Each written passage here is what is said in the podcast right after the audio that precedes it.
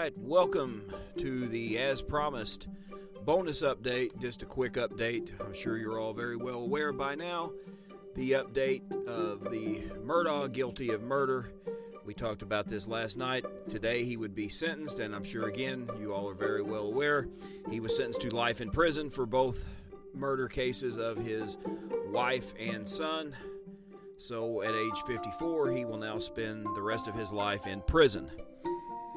As we know, they could have sought the death penalty, prosecutors could have, and for whatever reasons, they did not and just went with life in prison, which will be hard enough for him. I'm sure he will not have an easy time in prison given his background and the publicity of this case, but that will remain to be seen. But he is fortunate that, in my opinion, they did not seek that angle because had they found him guilty and, and gotten that sentence, he very likely in his lifetime would have had that carried out because South Carolina is a state that has a death penalty and is not afraid to use it, as they say.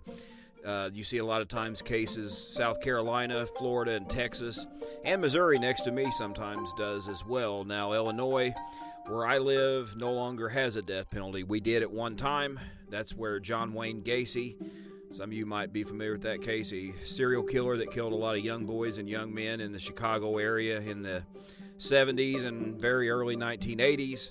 33 total, I believe, maybe a little more. And at that time, Illinois had a death penalty, and in the mid 90s, I think it was 94, 95, somewhere in there, he actually was put to death and did a lot of his time at Menard, which is in Chester, Illinois, which is not too far from me here. And had that been given in this case, he most likely would have had that carried out in his lifetime. Uh, a lot of states do have them, have death penalties, and don't use them where they're on the books. In Illinois, it was just you know done away with. It is no longer on the books. Other states like California, it's still legal and on the books, and they still have people on death row, but they're not really carrying out a lot of them, and they're not giving out new death sentences. But he was spared that for whatever reason and was given two life sentences for these cases. And the judge said he felt the evidence in this case was, quote, overwhelming. So now a lot of people think this will be anticlimactic, so to speak, because now the only thing left is for him to be brought up on the massive amount of financial and white collar crimes, about 99 to 100 counts roughly, according to estimates. I don't think that'll be the case. Uh, I think this is going to possibly show the prosecution's angle and confirm their angle they took in this case was showing that he committed these murders to gather sympathy because he knew soon the lid was going to be blown off these financial and white collar crimes he had committed massive ones you know it was uh, embezzling a lot of money from his family business and the firm the law firm he was involved in apparently been charged with some drug trafficking been charged with tax evasion, which we've done several podcasts on that. If they get him for any of these, I guarantee that's probably one they will end up getting him on. And possibly some other fraud cases as well, but all in all, he's looking at about 99 or 100 different counts of various financial crimes still to be determined. But that could come into play in a very important way because if he does appeal this, and it's a long shot anytime you go for an appeal, but let's say it does ha- happen and he gets this appeal overturned, gets his conviction overturned in appeal, he could conceivably walk the streets a free man again. But the evidence in this, I think, in the white collar crime cases, these are going to be easier to prove than a murder. And it was said today, I did read, you know, last night I talked about how it was hard for a, you know, to kind of read in the mind of a jury, and we don't really probably won't ever know the true meaning behind a lot of what they did and the, the things that heavily influenced them. But one juror did state the damning evidence to him that was able to help him convict Murdaugh and put him away was the fact the son's video, phone video, just minutes before that, where Alex Murdaugh can be heard in the background talking, and it confirmed that he was in this area. Of course, he did later admit he lied to police, and he was in that area multiple times that day, leading right up to the time of the murder.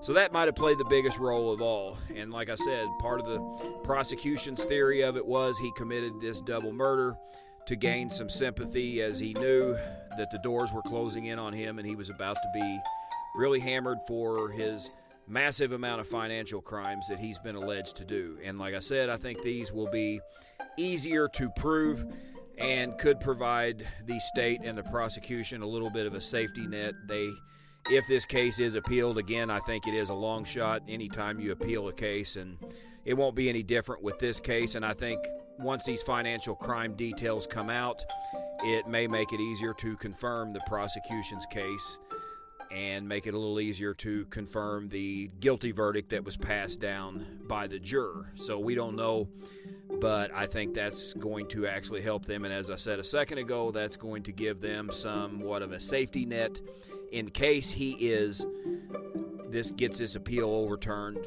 He doesn't just walk right out the door, which he would were these financial crimes not pending. But I'm not going to bank on either, but in my opinion, this really doesn't make it anticlimactic because just for this reason, it is important. It could help show the motives that led to these murders, and it, it could also, like I said just a second ago, provide a little bit of a safety net to ensure he doesn't walk out on the streets and see the light of day again, which were this not happening, he very well could. Now, we never know what can happen in the justice system. I don't know that this will be the case, but like I said to my wife earlier, I they may not prove all 99 or 100 of these counts, but I'm pretty sure they'll get a few of them regardless. So he's still looking at doing some time regardless of what goes on in this murder case, and I believe his attorneys have said they will appeal this within the next 10 days. How quickly it moves through the South Carolina court system, who knows? I imagine it will take a while because this case certainly took a while to try, you know, about six weeks, and a three hour verdict, roughly, or a three hour deliberation before they came to a verdict. So it'd be interesting to see how this all comes about, but it may not move terribly quickly. I don't know that it'll move as quickly as this first round did here at the trial level. But again, it will just have to be how quickly they do in South Carolina. I'm not familiar with their court system much or how fast they would move things, but I imagine it will take a little bit. But I am curious to see, and we certainly will be following on this podcast the trials and any legal developments in these financial crimes because that's the main focus of this podcast. Although we've covered this case, and again, I think uh, Bethany, one of our leader listeners down in South Carolina, who brought this to my attention prior to it really becoming a nationwide phenomenon. And it really much is tied to white collar crime because you have all the elements here. You have greed, gluttony, all these different types of things that are so often prevalent in white collar crime. It's prevalent in this case as well. And it very much shows once again that the greed and lust for that almighty dollar is once again a pivotal factor in the crimes that were committed. And this is unfortunately just like some of the recent cases we've covered with Paul Curry a couple weeks ago and then Craig Rabinowitz the week before that, I believe, where unfortunately sometimes the greed and lust for the almighty dollar causes white collar crime to lead to murder. In some very unfortunate cases, it happened.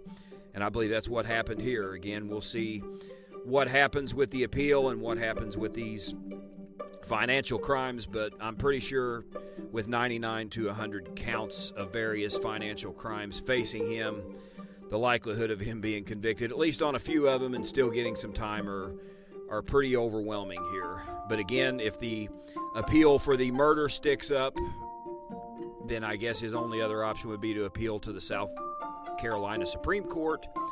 And who knows, they don't have to hear his case, so they may not. That may be his only hope. But if he is not able to get this overturned, then he will do the life sentence for both of these murders. And at age 54, he still might live a while. He's still a fairly young guy, so he may live a while, and we won't have to speculate, as we often do, what their beha- his behavior will be like when he's released from prison, if he will be able to commit any other types of crimes, financial or otherwise. That is not likely going to be an issue if this case does hold up. But we are going to keep an eye on the financial crimes of this as well because that was a big factor in what he did.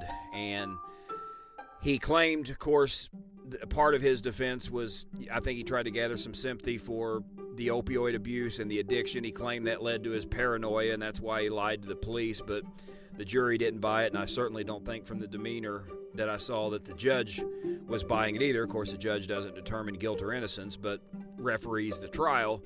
And as we could tell in sentencing, he certainly didn't buy any of the claims or the defenses. So it's a quite a fall from grace. Like I said before, he came from a pretty powerful grandfather and father who were very prominent country, uh, attorneys in the southern South Carolina area. There, the town where this took place at, I believe, is called Water, uh, Walterboro. So you know, a little small town, but a lot of stuff happening here, and this was a very wealthy, prominent family in that area for a lot of generations, basically for over the past hundred years, from what was reported. Very prominent, powerful wealthy attorneys in the low country here, but that's come to a crashing halt. And the very thing he thought would maybe be a defense and garner some sympathy for the jury, the drug addiction, might have been part of what did him in because it certainly led, I guarantee, to the greed to get involved in the drug trafficking and, and the various embezzlement and other types of financial crimes he's alleged to have committed. That certainly fueled that and played a role in it and certainly, unfortunately, probably made it easier for him to commit the murders that he has now been convicted of. So we'll keep an eye on the financial crimes. This case, we will not uh, be taking a break just because the murder case has been resolved, because we are very much in this podcast interested in the financial crimes ex- aspect of this case and all the cases we cover as well. So we will be, I'm sure, doing some updates on this very soon. If you uh, have an idea, just like I got the idea for this podcast, please reach out. And initially, we had, like I said, a listener in South Carolina that brought this to my attention. And if you have any ideas, please let us know. We'd be glad to get them on the air here or be glad to have you on as a guest. We've had listeners join us as well, and in fact, going to be having a guest here in the next couple weeks. So be sure and tune in this Tuesday night for a podcast on Pete Rose, the hit king of baseball, and see how white collar crime bought him a brief time in prison and has kept him out of the Baseball Hall of Fame. Very interesting one there, and a lot of others coming up soon. Like I said before, we're going to cover uh, white collar crime and greed from a deadly sin kind of angle, and we'll take a look at that from a theological perspective. And like I said, just please like us on Facebook and join us each week. And we do appreciate that. The numbers continue to grow for this podcast, and we're very appreciative and thankful for that. As always, check out my website, ryan-horn.com. Voiceover work. Got some audio books out. Going to be announcing another one coming out with Cherry Hills Publishing very soon.